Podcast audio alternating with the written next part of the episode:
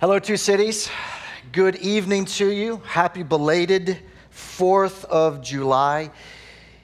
It is really good to be with you. Um, so, we're going to be continuing on with our series through Peter.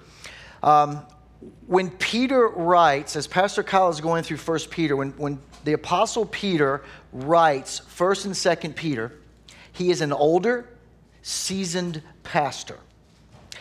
What I want to do is go back to a defining moment in Peter's leadership that I believe was catalytic and forever formative for his earthly ministry. So if you have a Bible, go ahead and turn to the Gospel of John, chapter 21. We're going to be working through verses 1 through 19. So I want to define a couple of things, um, lay a, a few tracks for us to run on together, and give us some context while you're turning there or typing to that on your phone or on your tablet. And here's where we're going to go. We're going to go in this direction. We're going to focus on how the gospel, that's the good news of Jesus Christ, how the gospel restores our lives. How the gospel restores our lives. Now, the word restore is, um, is a word we all can relate to because in our world, in our city, in our culture, we restore all kinds of things. Right? So, my family, we lived in Ardmore for about four years in a 1925 house full of character that was restored almost back to its original condition. My son, who my youngest, who's 19, he restored a 1975 Nova. it's crazy, before he sold it. We restore planes and trains and all kinds of things. And as you age and mature, you even will encounter people who are trying to defy gravity by restoring parts and pieces of their bodies. We restore all kinds of things. Restoration is also a part of the gospel narrative, and I'm going to talk about this. All of us, like Peter, have also, and this is what unites us here. Now, if you're a small child, you probably haven't had a defining moment yet, or at least one that you know of. But all of us have had defining moments. And we can look back on those moments that, that forever marked us and, and shaped us and maybe even changed the trajectory of our life, that were very catalytic. And here's the reality of a defining moment that it can be a good thing or it can be a bad thing. So, for me in my mid 20s, it's for many of us when we became a Christian, a follower of Christ. I was in my, my 20s pursuing the lie of the American dream before God radically intervened into my life and radically saved me, radically changed the trajectory of my life. And I'm, I'm preaching the gospel here with you tonight. That's not what I signed up for. But it was a defining moment for me. For, for some of the, uh, for you, it was when you got accepted into uh, a college or accepted into a program or you got hired. That was a defining moment, like you got the dream job. For some of you, it's when you didn't get accepted or when you got fired from a job. That became a, a defining moment for you. For some of you, it's when you got married. That forever changed the trajectory of your life. That was a defining moment. And for some of you, maybe it's when your marriage fell apart and it ended in divorce. And that was a defining moment for you. It could be the birth of a child, it could be the death of someone you love very, very deeply. It could be a friendship that you gained that was catalytic in your life, or it could be the loss of a friendship. As you get older, or maybe even younger, it's, it's when you received a good report and you're like, yes, and that was a defining moment that changed your life and it caused you to live differently. Or it could be you got a bad report, and that was a defining moment. He said, well, What I have left, I'm going to live a different life for the glory of God. And on and on and on it goes. And you can fill in the blank with your defining moment. And the more I studied this passage, the more I sat in this passage, the more I realized this that this has potential to be really, really, really good news for us. And here's why. The longer I've been a Christian, the more Christians I meet who are living very self defeated and self deflated lives. They're like, this is not what I signed up for. The, the Christian life is, is boring. And, and I meet Christians many times who are living in the bad news. They're, you know, the good news has become old news. There's many Christians that feel fatigued and they feel sidelined because of maybe something that has happened to them or something that they did. And I mean, a lot of Christians who are living in the death of Jesus, but rarely encounter life in the resurrection power of Jesus on a daily basis. And so, for many of us, how we entered into the Christian faith kind of set us on, on motion. And so, I'm, I'm going to kind of say this as nicely as I can. Some of us came into the Christian faith with a very weak and anemic understanding of the gospel. And I want to show you how the gospel of restoration fits into this. And here's what I mean by that. For many of us, the gospel was simply this God created everything, and it was really good. Creation. Then something really bad happened with Adam and Eve, and they sinned against God. They did some bad things. Somehow, those bad things got transferred to me. And now I need Jesus, redemption, to forgive me for all the bad things that I've done so that I can go to heaven when I die. And it's a gospel that has a very low view of God and a very high view of ourself. It's a very low view of the holiness of God and a very low view as a result of that of, our actual depravity and how bad we are. That many of us and many people I talk to think that we're actually good people that occasionally do some bad things. I need Jesus to forgive me for those. But scripture teaches the reverse that we're actually really jacked up. And we're really bad people that by God's grace, occasionally we do some good things. That changes your theology. The holiness and sinfulness and how that fleshes out. But did you know that the gospel actually doesn't start with creation? The gospel narrative, so let me zoom out. The gospel narrative actually starts with God. Genesis 1 1, in the beginning, God. He's the Alpha, the Omega, the author, and the finisher of our faith. Then creation comes out of God's good pleasure. He creates the earth. Then He creates us in His image. Why? To know Him, to love Him, and to represent Him. At the fall, Adam and Eve decide to return the favor and make God into our image and they fall away from the holy and happy state that God had created. And that seed of sin nature is birthed in every human being that has ever been born and ever will be born. So, God, creation, fall, redemption.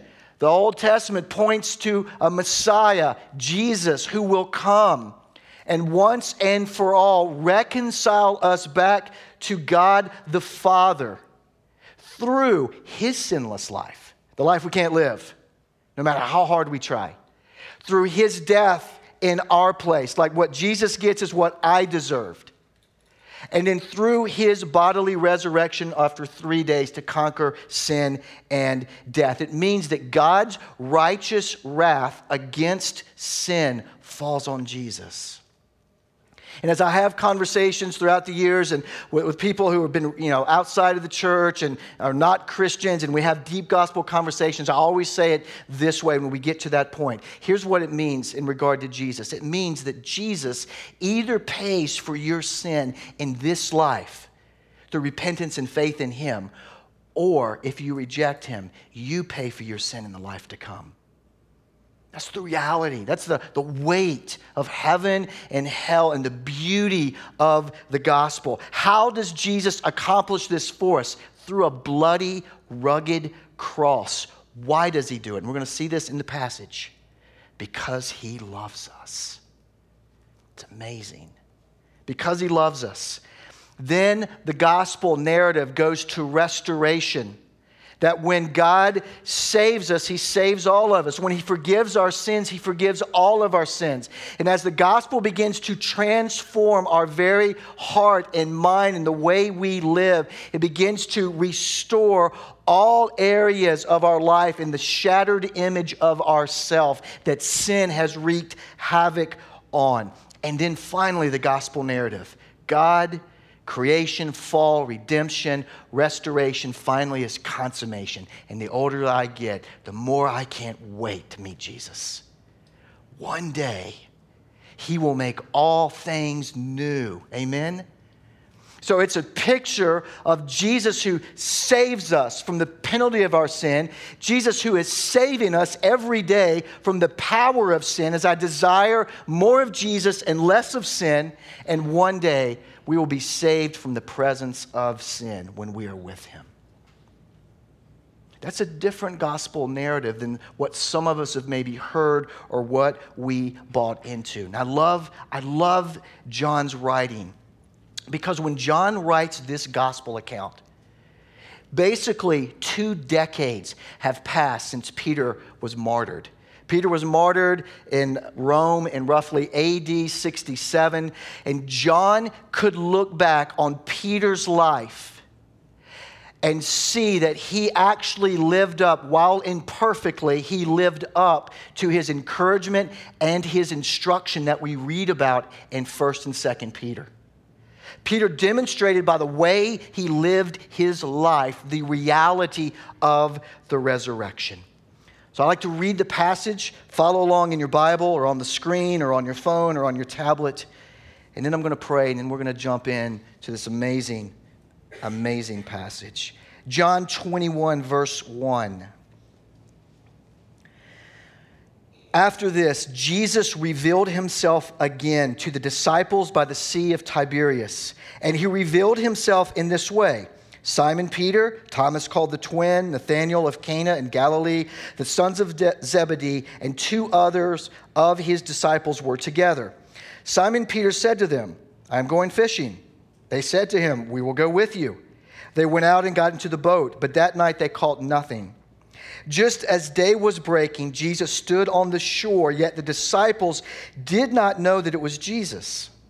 Jesus said to them, Children, do you have any fish? They answered him, No.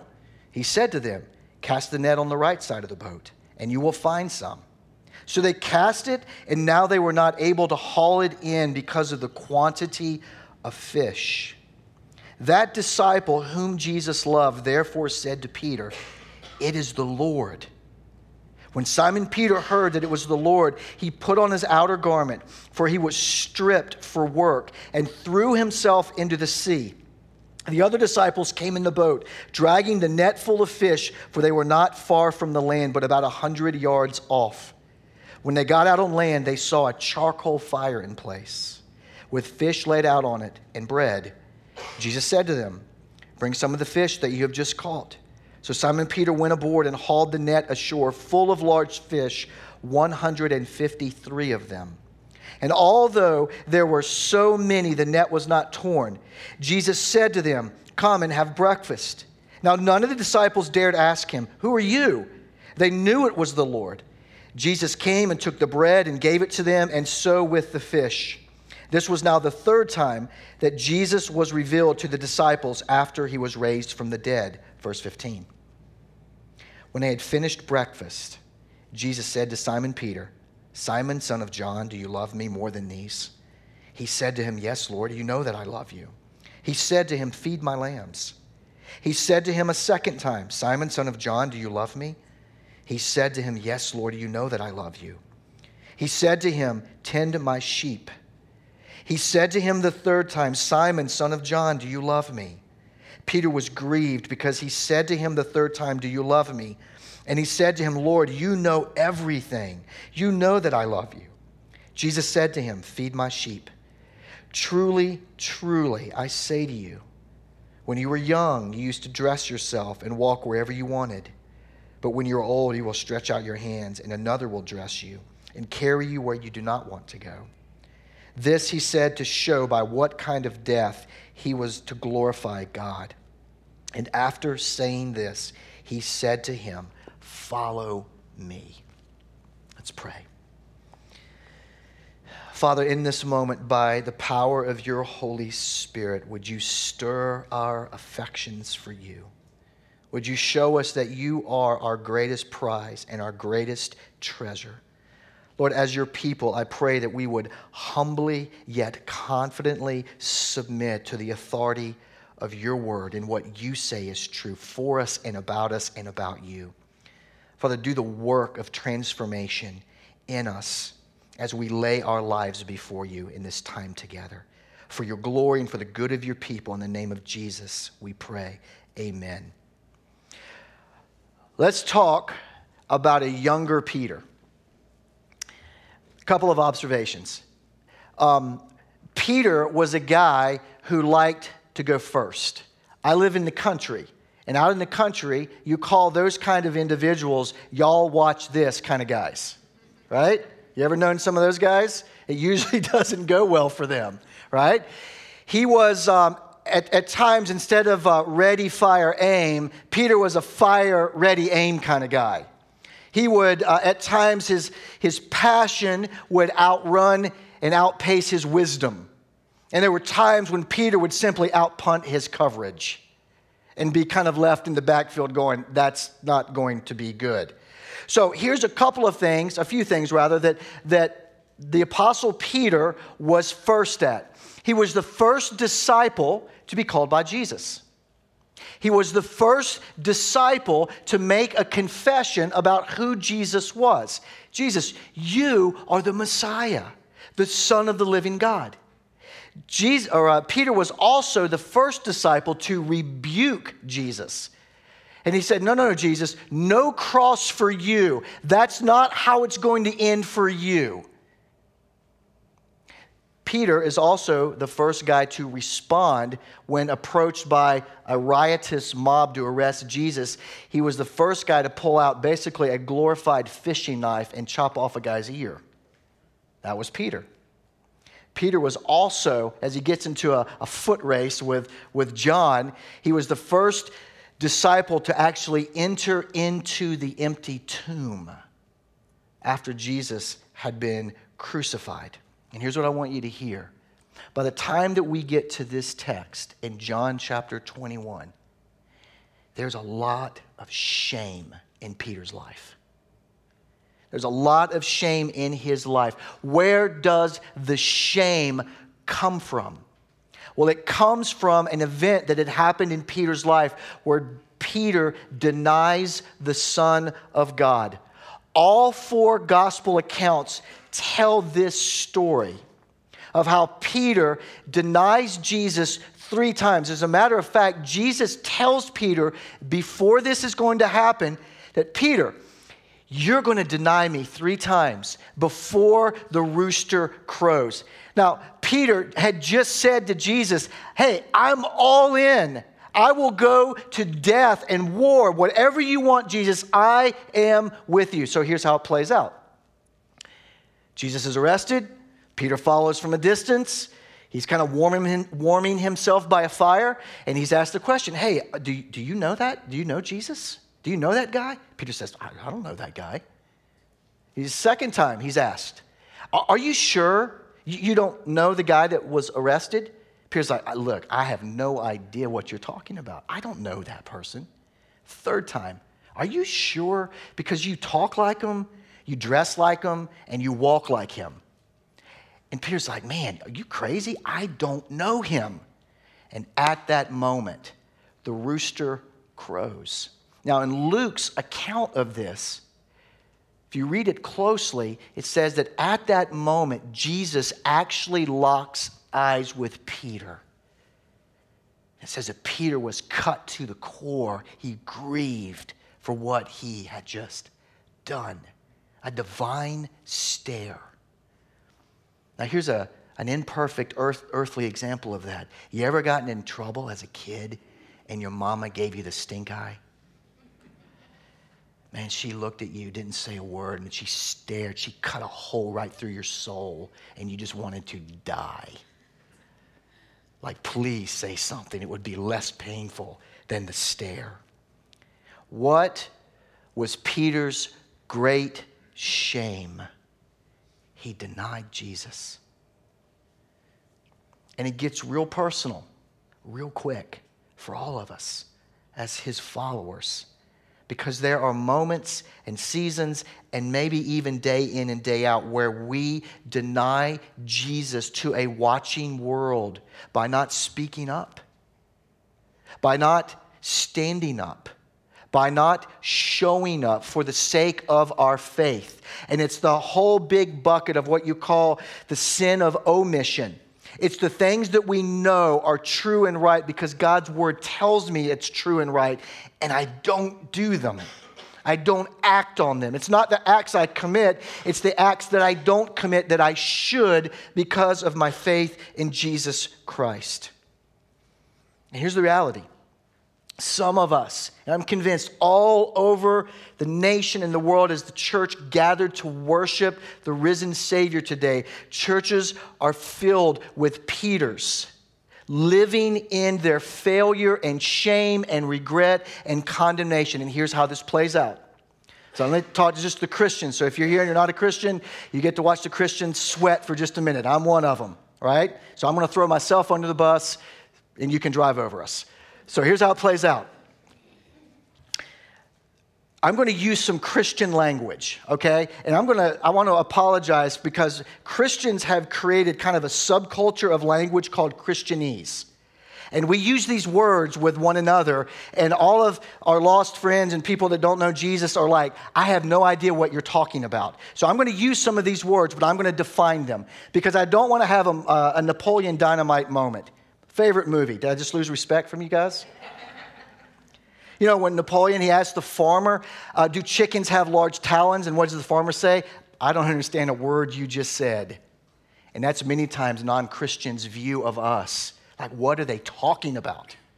So here's how this plays out for some of us. Some of you were saved. That means you became a Christian. You repented of sin, placed faith in Jesus. You were born again spiritually. Some of you were saved at a younger age, or maybe as a teenager, or maybe as a young adult. And maybe it happened in some kind of venue, like uh, a mission trip, or a Christian camp, or um, some big Christian worship event where Chris Tomlin and um, David Crowder, those are big Christian music artists. You've probably never heard of them if you don't listen to Christian music, serenaded you. Or maybe a big revival, right? Here's a revival for me. Some guy who's really angry yells at me for three days and makes me feel guilty. That was my experience with revivals. All of that happens, and you come out of that, and you was like, I'm giving my life to the Lord. I'm ready to charge hell with a water pistol and you have like this transfiguration experience. That means mountaintop experience. Or we use this language. We re, I rededicated my life to the Lord. And here's what that means it means I don't think my Christianity stuck the first time because I'm not really seeing any evidence of that. So I'm going to rededicate. This time's different. Well, then I blow that, and then I rededicate again. I just keep going down the line, like rededicating, rededicating, rededicating your life to the Lord. And here's what we say in some of these moments we say things like, I'm never going to sin again. I'm never going to sin again. I, I, am, I'm going to be a missionary. I'm going to be a pastor. I'm going to leave everything and I'm going to go to seminary. I'm going to share the gospel with every single person that I encounter every single day. And we say, I'll never do that again. This time is going to be different. And then the theology of Britney Spears kicks in oops, I did it again. I blew it. I went back on my word. I, I vowed not to do that, and I did it. And here's where we go. Listen to the cycle, it's vicious. I used to be about the things of God, but now there's this wall of, of shame and regret and embarrassment and like self condemnation, and, and, and it's there. If you're here and you're not a Christian, this is what some of you wrongly think. This is what I wrongly thought as not when I was not a Christian. Some of you wrongly think, man, God could never forgive me. You have no idea what I've done. You have no idea what's been done to me. Man, I am damaged beyond repair, totaled. Like no one could love me. I'm in too deep. God could never use me. And here's what I want you to hear Christ overcame what overwhelms us.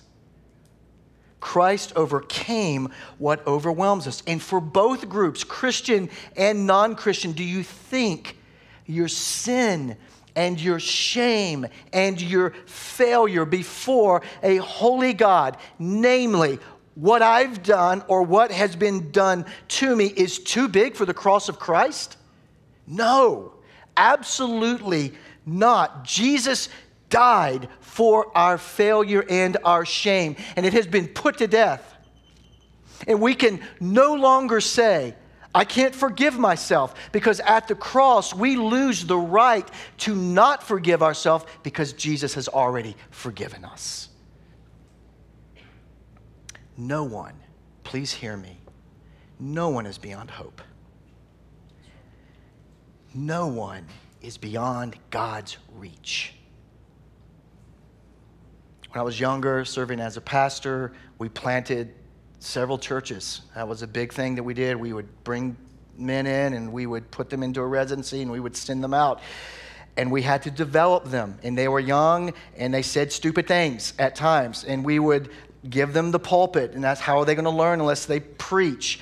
And we had one young church planter with us who's done so good, so proud, and the church has just exploded and in growth and done great things.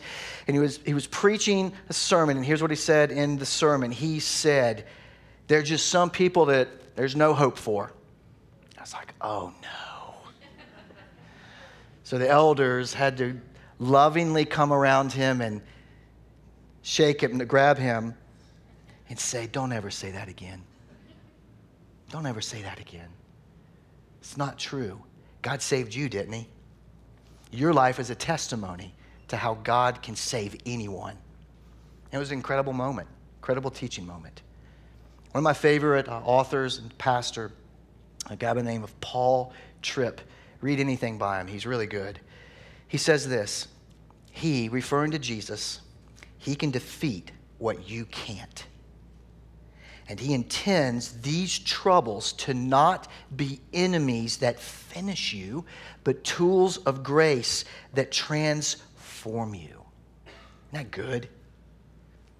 Here's what I want you to hear we don't fight for our victory, that's religion. We fight from our victory of what Jesus Christ has already accomplished for us. That's the gospel we always have to default to that. So listen to the progression of this passage. What does Peter do to manage his shame? It tells us in verse 3. Peter says, I'm going fishing. The other disciples say, We'll go with you. And they go out and they fish all night. That's largely when they fished. And they catch nothing. It's very frustrating. My, my son and I just went to the beach not long ago. We went fishing. I caught two stingrays. You can't eat those things. It was a terrible fishing trip. Like, we didn't get anything. Like, it's very frustrating. So the disciples catch nothing. Do you think that's a coincidence? No. There's not a, there's not a particle of dust floating around in here right now that won't land without God knowing about it. Nothing happens outside of his providential control.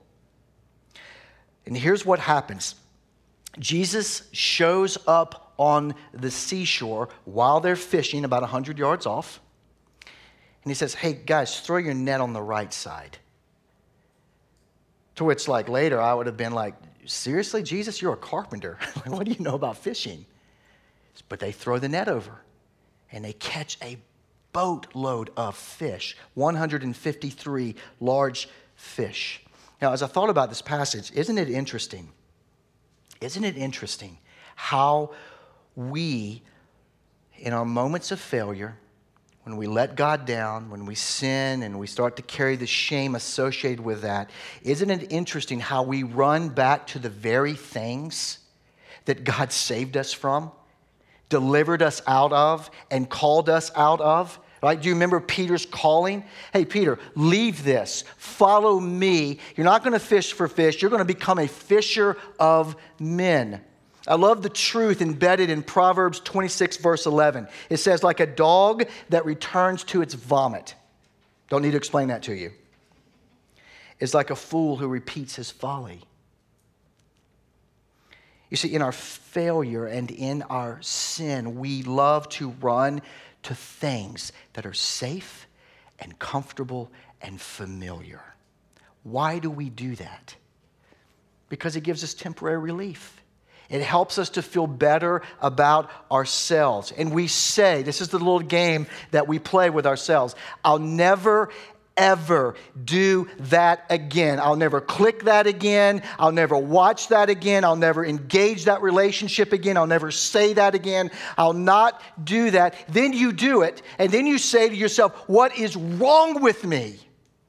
And it's just a cycle that we get ourselves in. And so, what we do is we find a safe place to go manage our failure and our sin, and we hide. Now, where does hiding come from? Running and hiding. Well, this is part of the, the Genesis 3 fall story, right? When Adam and Eve sin against God, Adam and Eve, prior to sinning, are naked. That's a happy place. Like, that's that's a picture of the Garden of Eden before sin comes in. When they rebel against God, what happens? They now realize they're naked and they are what? Ashamed. What do they do? What do you do when you're ashamed of something? You hide. You put a mask on. You cover yourself. And so Adam covers himself with a fig leaf. He runs and he hides in the bushes. God shows up on the scene and he says, Hey, Adam, where are you? Now, is it because God had a momentary lapse of sovereignty? Was, was it a divine game of hide and seek? Okay, I'm going to cease to be God for a second so Adam can hide and make him feel happy and better about himself. No. No, I love the passage because I believe what Jesus is doing with Peter and what God does with Adam is simply this God wants us to acknowledge that we are hiding. Here I am, God. Here I am.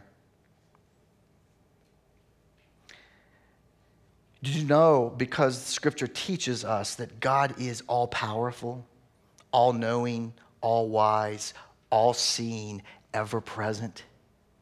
So who do we think we're fooling? Oh, God won't see me. Um, he won't see me. He, he won't know these things about me.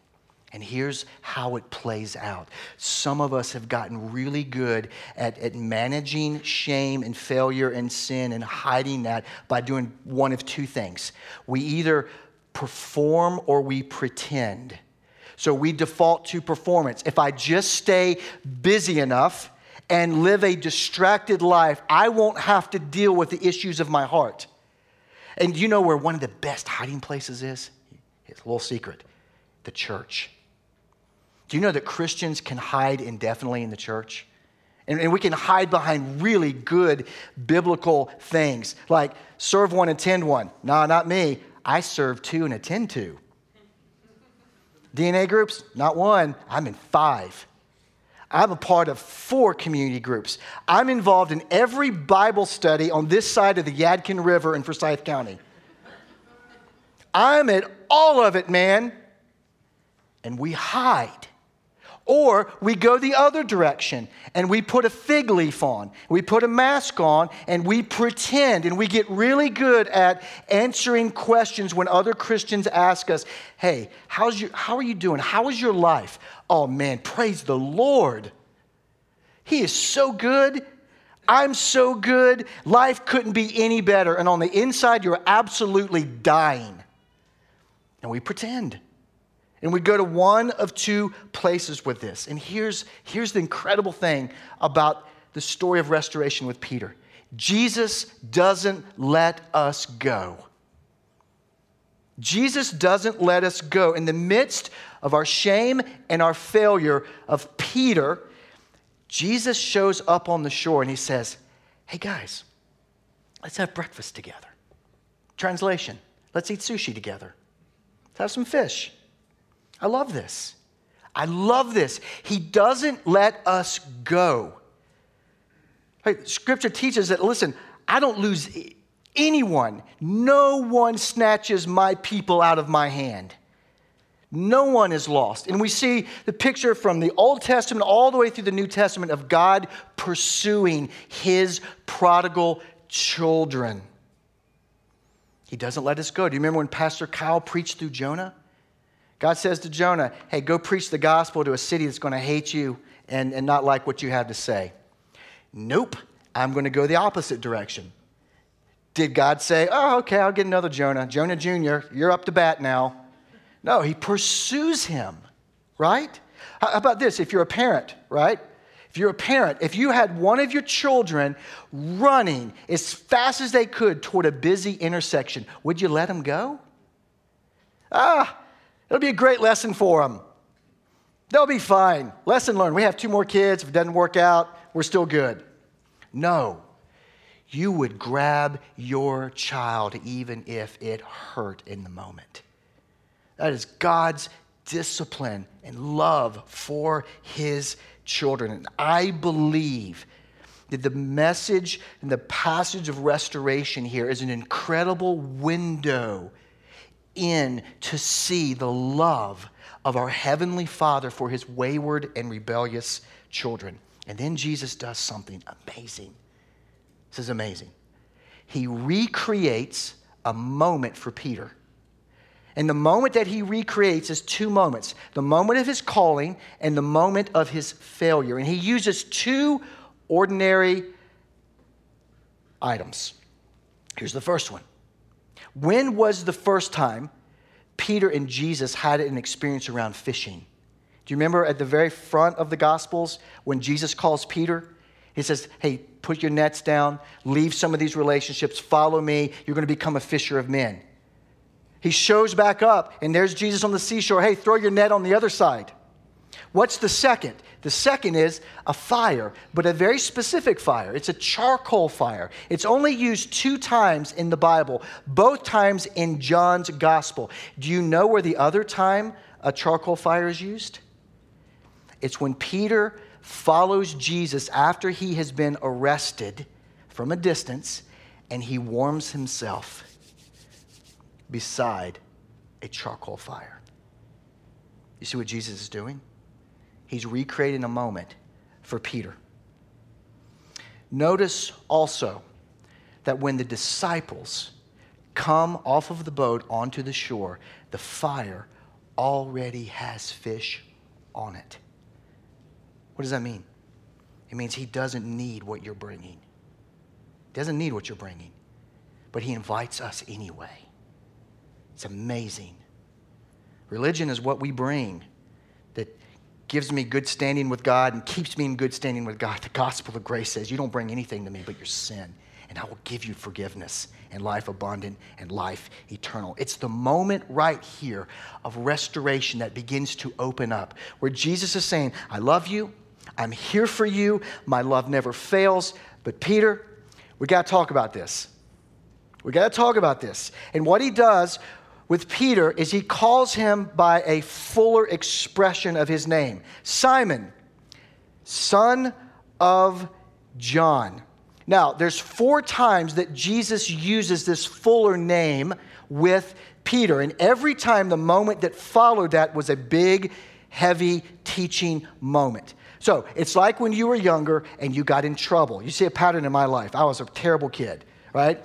And your mom, usually it's a mom, your mom would look at you and say, Charles Williams Plitt Jr. That's my full name. And you're like, oh man, could you please just call me Will? Because that would mean the punishment is not going to be as severe. Jesus calls him this fuller expression of his name. And then he asks him three questions Simon, son of John, do you love me more than these?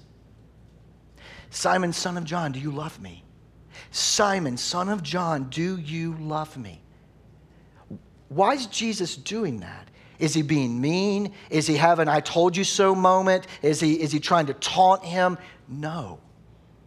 Because Peter denies the Messiah three times. Jesus gives Peter the opportunity three times to affirm his love for him. Now, biblical scholars on the first question kind of argue back and forth of what does more than these mean. Some say that more than these is the other disciples. Do you love me more than the other disciples? Earthly relationships. Other scholars say, no, it's, it's material possessions, it's your income, it's the fishing boat, the fishing net, all of those kind of things. Personally, I believe Jesus referring to both of them. Do you love me more than all of these? Why do I believe that? Because what I believe Jesus is doing is he's trying to get to the heart of the matter. Did you know that the gospel is about an inside out transformation, not an outside in religion? He's trying to get to this with Peter. Peter, what do you treasure most? Do you remember the greatest sermon that's ever been preached in history? It's Jesus' sermon, the Sermon on the Mount. And he says in that, wherever your treasure is, that's where your heart will be also. And what Jesus is doing is he's pulling Peter back to himself and back to the mission. I'll talk about that in just a moment. Otherwise, Peter is left feeling like a loser and a failure every day of his life. As Peter walks around, oh, that's. He's the guy that denied Jesus three times. I've always kind of historically felt bad about Thomas, who's known as Doubting Thomas. Like he got a bad rap. Like, oh, I'm not going to believe it unless I stick my fingers in the wounds and see Jesus. And he's known historically as Doubting Thomas. And there's a great lesson in that for us. That Peter's not known as denying Peter, he's known as the Apostle Peter, Pastor Peter. And here's what I want you to hear Jesus was saying to Peter is that the same relationship that we had at the beginning is still true today. The door is open, Peter. And some of you need to hear that. The door is open. How then did Jesus respond to Peter? Man, this is an area of my life I'm, I'm growing in because I like to go angry prophet. When something goes bad, angry prophet will comes out. How did Jesus respond to Peter? Did he yell at him like a grumpy old man who's hard of hearing? Did he stand on the seashore and berate him and belittle him and give hand gestures and fling angry words at Peter? No. He restores him gently, rebukes him gently, and he makes breakfast for them and he eats with his friends. That's amazing to me. The passage, I believe, encapsulates something really, really important that Jesus said. When Jesus was pressed, they were trying to trick him up. Hey, out of all the laws, what's the most important? And Jesus says, There's two. Love the Lord your God with all your heart, mind, soul, strength. Be a lover of God, love your neighbor, love people. Lover of God, lover of people. He's challenging Peter to give evidence of his belief in Christ through loving him and feeding his sheep, loving others. And by the time we read 1st and 2nd Peter, Peter is doing exactly that. It's amazing. Jesus demonstrates with Peter that I love you, I pursue you, I want to eat with you as a friend would. I want to heal you. I want to restore you. And I want to set you free. And what he does in that moment of restoration is he heals the wound of Peter and says, Follow me. How does Peter respond to Jesus? What, what does Peter do? Well, verse 7, John and Peter, John says, It's the Lord. He acknowledges it's the Lord. And then John says, Yes, Lord, you know that I love you. You know that I love you. Jesus is saying, Peter, you're mine. and I have a whole new life for you. Be a fisher of men. And I love the exchange on the boat because John and Peter would have been good friends. And, John is, is, is saying, It's Jesus. It's Peter. It's the Lord. He's calling for you. The door is still open, Peter. What does Peter do? Impetuous Peter jumps in the water, half naked, throwing his clothes on as he goes in the water, and he swims toward the Lord. Now, I have to believe because the boat was only 100 yards offshore that probably at some point the boat actually probably rode by Peter and go, dude, if you stayed in the boat, you'd have gotten there quicker. But whatever. You're the first to respond. You go for it. Peter responds by jumping in and swimming toward the Lord. He responds rightly. And I pray that this would be our response individually and corporately today. And lastly, lastly, God's love brings us to a task, a mission. And he tells us what the mission is. The same mission for Peter is the same mission for all Christians. He says, Give your life to shepherding my flock that the gospel of Jesus Christ is not an evacuation plan, it's an invasion plan. It's not become a Christian, sit on our laurels until Jesus returns or till we die, become his greatest fan on Facebook, like everything he posts, and do nothing with our faith. It's not an evacuation plan. We're not waiting around to die and doing nothing with our faith. It's an invasion plan. The gospel invades our life, it transforms our lives so that we can bring the good news to others around us. Now, when you back up to John chapter 10, Jesus is talking about, I'm the good shepherd, I'm the gatekeeper. The sheep hear my voice, they know my voice, they follow me. But in verse 16, he says something really powerful. He says, There are sheep that are not of this fold out there. Out there defenseless animals. Did you know that sheep, which are nature's victims basically, are defenseless animals that will just walk right off of a cliff and follow the other one right off the cliff? They will die quickly without a shepherd. And Jesus is reminding Peter, and he's reminding us through his text, through the scriptures, that that's the world that we as Christians are called to they don't know where they're going. They've been blinded to the truth of the gospel. They are riddled, riddled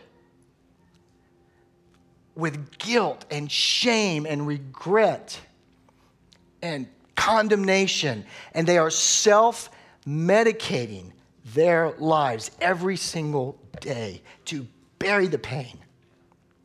And you got to know if you open your eyes, that our city, our nation, our world is hemorrhaging.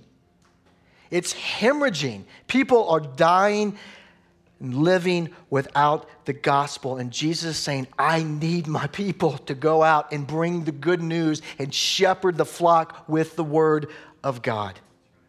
So, in closing, I'll give you one more, one last fun fact about the Apostle Peter. Do you know what Peter was also the first to do after Jesus ascended back into heaven?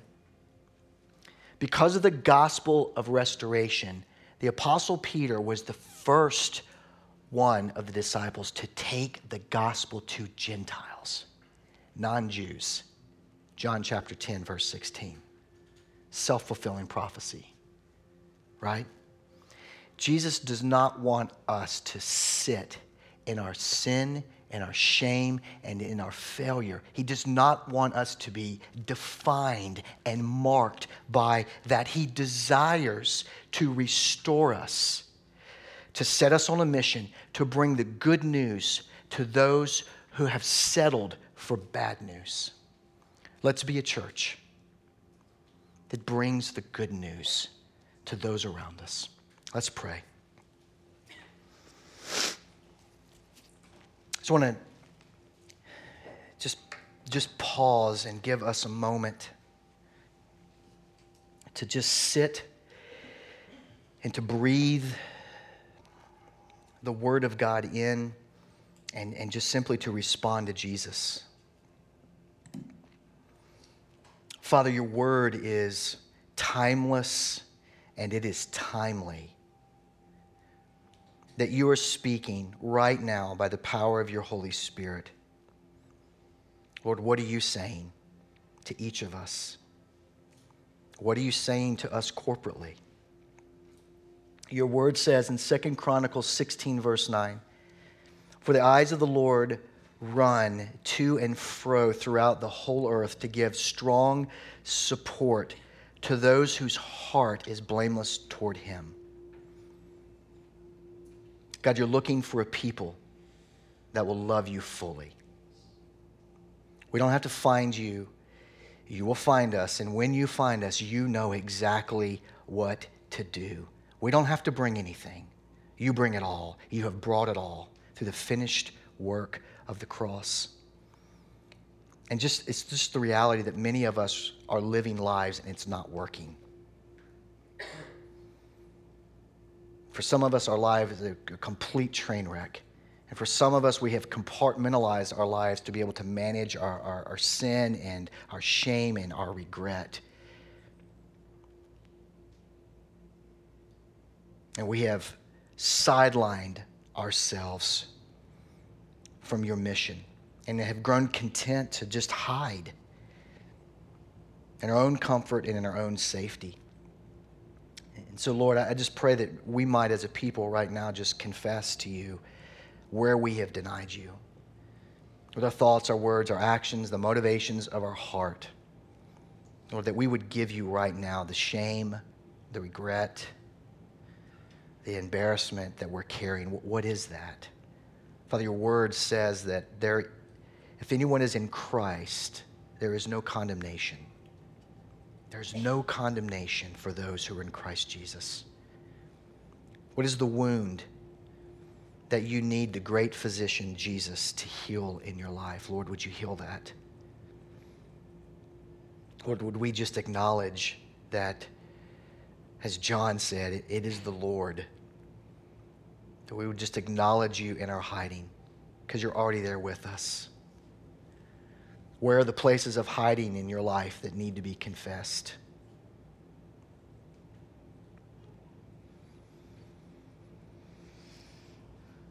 Jesus, you don't let us go. We can never doubt your great love for us because all we have to do is look at the cross. You overcame what overwhelms us. You want to restore all areas of our life. What are the areas of your life that you want Jesus to restore?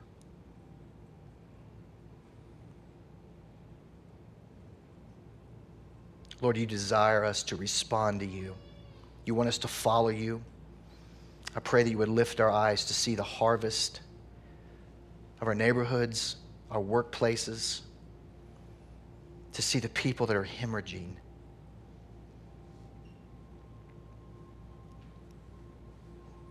all around us, Lord, that we would feed the sheep, that we would bring hope to hopelessness. The message of hope is you, Jesus. Christ in you, in me, is the hope of glory.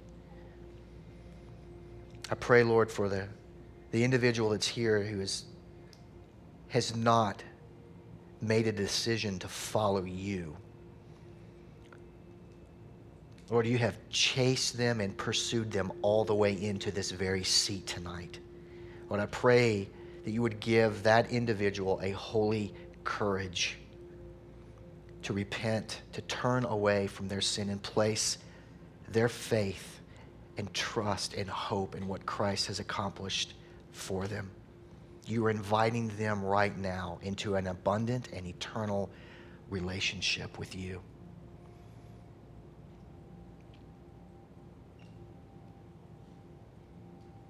Father, be glorified.